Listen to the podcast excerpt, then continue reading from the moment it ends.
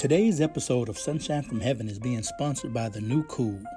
The New Cool is a gospel hip hop duo consisting of Orlando Ozone Hill and Baron Barrow Nims. The New Cool came together, I feel, to bridge the gap between the church and the unchurched musically. Please check out their music, currently streaming on Apple Music and Tidal. They also have music videos streaming on YouTube. I truly believe the new cool are the new cool.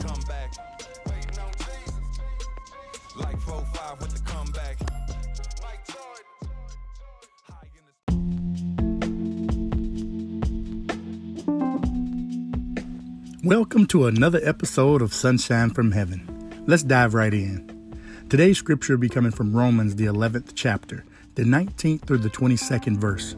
I'll be reading the message translation. Ready? Let's read.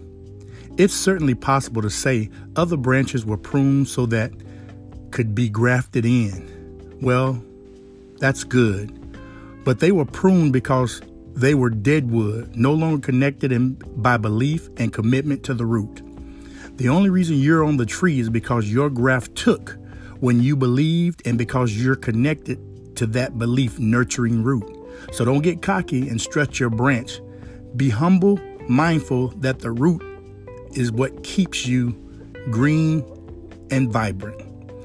If God didn't think twice about taking pruning shears to the natural branches, why would He hesitate over you?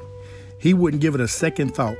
Make sure you stay alert to those qualities of gentle kindness and ruthless severity that exist side by side in God. Ruthless with the dead wood, gentle with the grafted shoot. But don't presume on this gentleness. The moment you become dead wood, it's game over. I've read to you Romans, the 11th chapter, the 19th through the 22nd verse. May God bless the readers, hearers, and doers of His word. I encourage you to read this word for yourself so that you can be the reader, the hearer, and the doer of God's word.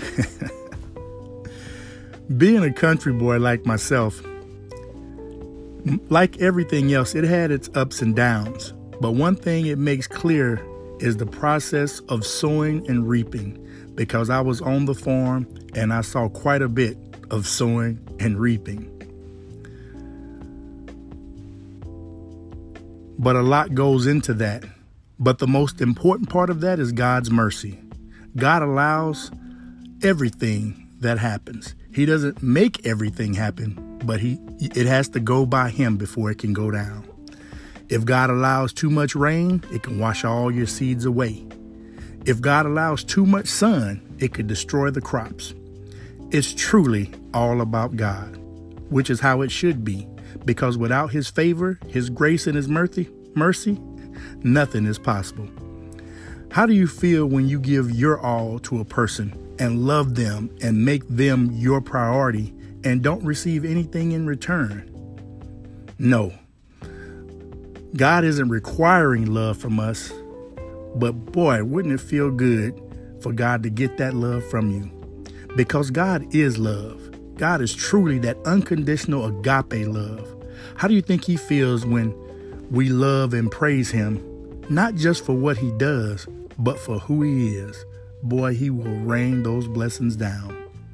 I pray that God opens your heart and your mind to see how full your life is because of God's love. I'm not saying you haven't had any hurt. I'm not saying you haven't gone through some things.